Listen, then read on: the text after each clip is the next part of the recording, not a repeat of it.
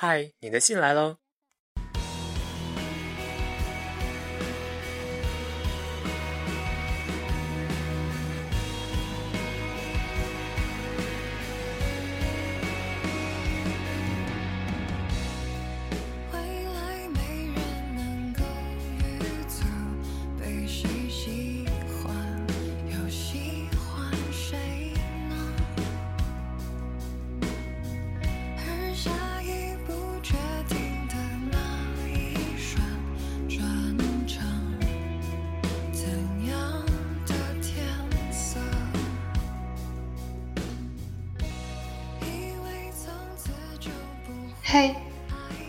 爱的你，展信佳。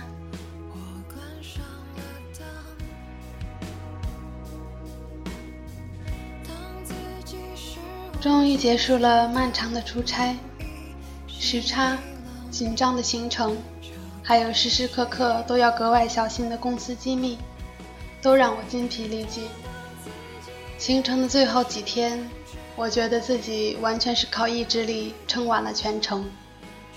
每次出远门回家，整理行李，只要重要的物品没丢，我就总觉得像打了场大胜仗似的，或者像一个拯救了一个村庄的民族英雄。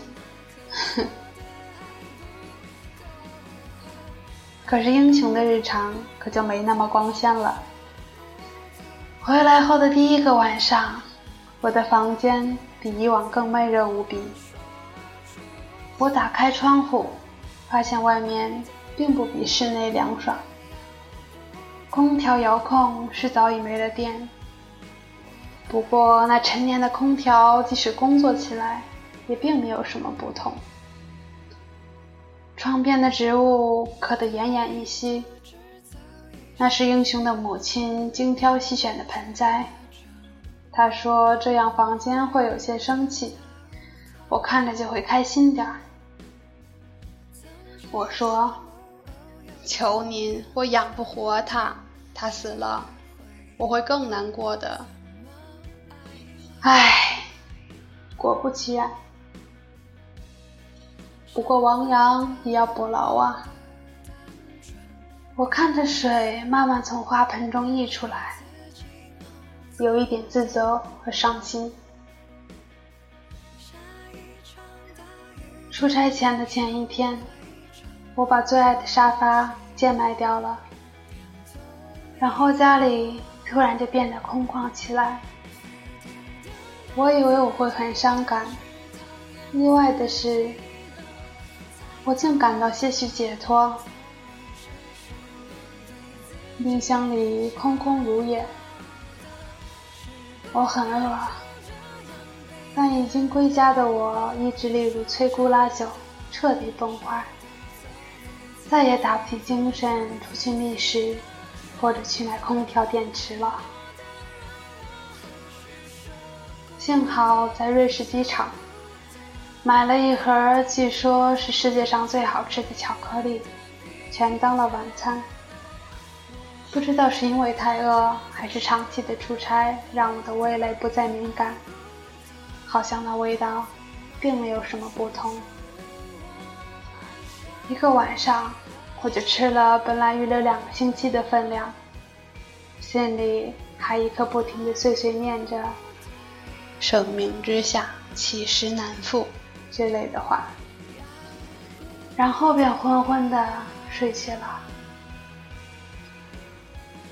你看，即使在最疲惫不堪的时刻，我疯狂的脑细胞还是忍不住吐槽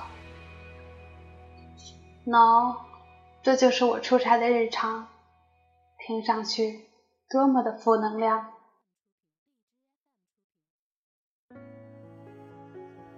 午夜两点，我醒了，汗水浸湿了床，尽管身体疲乏的很。意识却还是清醒的要命。我想，唉，罢了罢了，还是找点事做吧。随手拿起床边的一本书，是一个朋友送的，我的朋友陈白露小姐。如果知道有一个中心的等候，完全属于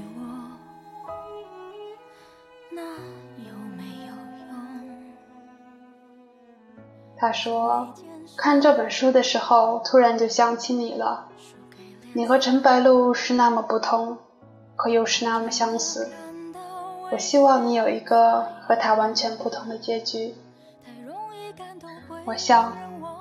看来结局不是死了就是惨了。你放心，我可是打不死的小强呢。他抬起眉毛，递给我一个意味深长的眼神，说：“他也是这么说的。”谁来谁去都是经过，哪有什么错？还要。读完这本书的时候，晨曦初起，清晨的阳光并没有温暖的感觉，反而白出了冷意。大概是紊乱的荷尔蒙让我心里难过，于是我又吃了一块巧克力。科学表明，甜食可以让人心情愉悦。我想象中的陈白露，应该像极了一幅张爱玲的照片，有质感的长裙，单手叉腰，前倾的下巴，威胁的侧脸，眼角余晖透着那种与生俱来的骄傲。她是才华出众的，也是对世间大多数不屑一顾的。落魄的陈白露，即使是吃不饱饭，也依旧保持着从前奢侈的习惯，因为他说：“人往低处走，就像水往低处流一样自然。”我并不是多么爱这些享受，只是用这样的形式提醒自己，不要低头。你瞧。我是多么爱他这强大的自尊心呐！他是个刻薄的人精，也有颗温柔到底的心。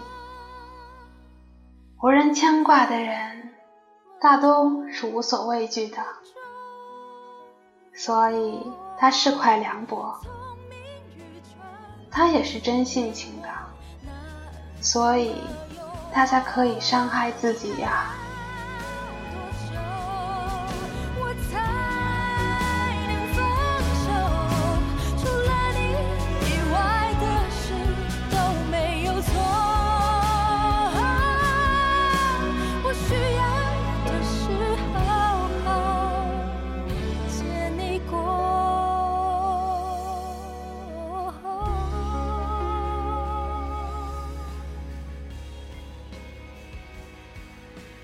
人们喜欢以一种奇特的圆满来对抗残酷的现实和残缺的人生。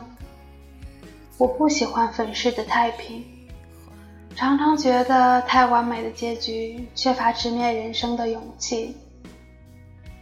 但我也反对为了悲剧的悲剧，所以我无法接受只能自生不能自灭的陈白露就这样仓促赴死的结局。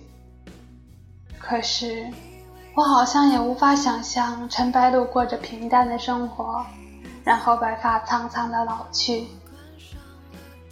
这样大起大落、波澜壮阔的人生，最美的落幕方式，可能就是壮烈的，或者孤独的死去吧。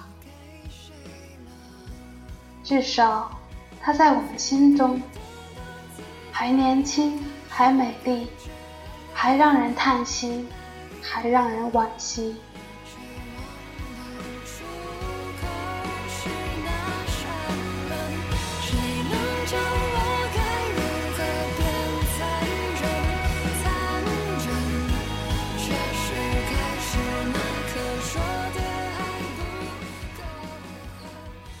坏女孩得到所有，而好女孩只配得到一个好字。可是当真让陈白露选，她也愿意只得到一个好字呀。从前我有个奇怪的理论，我认为世间的万物都是守恒的，倘若要得到一样，必定要牺牲掉其他。所以为了得到快乐，就必定先要不快乐；为了得到幸福。就必定要经历苦难。有很长一段时间，我都无比期待苦难，甚至享受苦难，仿佛唯有那样，我才有权利获得幸福。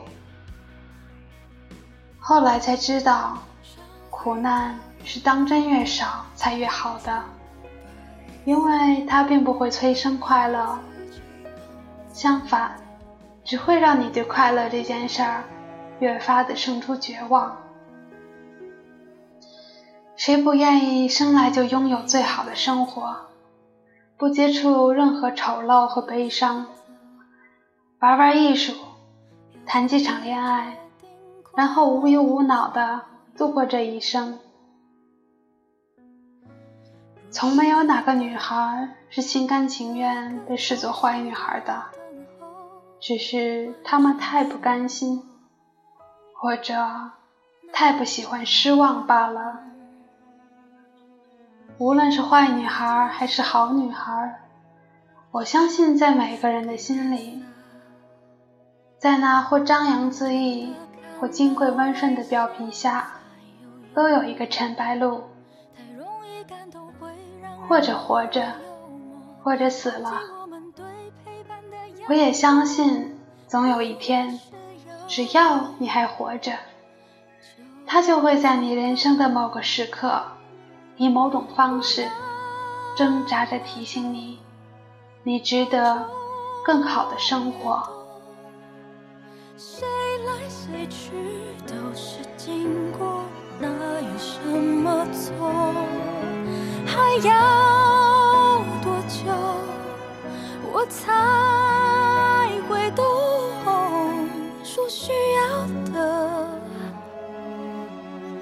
不是你。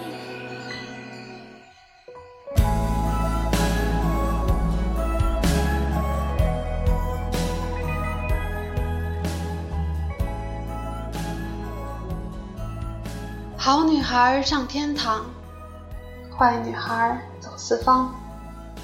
上天堂的希望走四方，走四方的却把天堂留在了自己心里。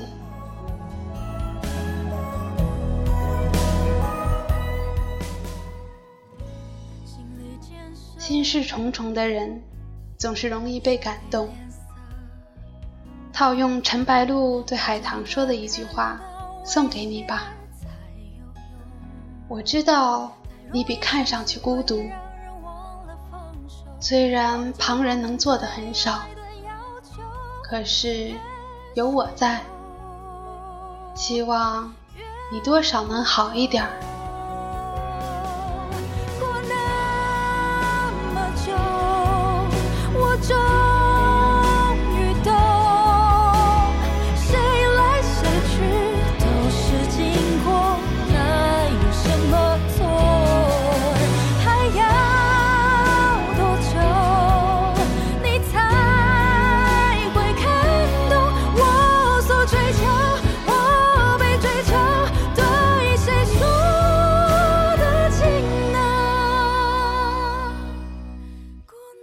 我心里的那个陈白露，光芒万丈，永垂不朽。你的小树。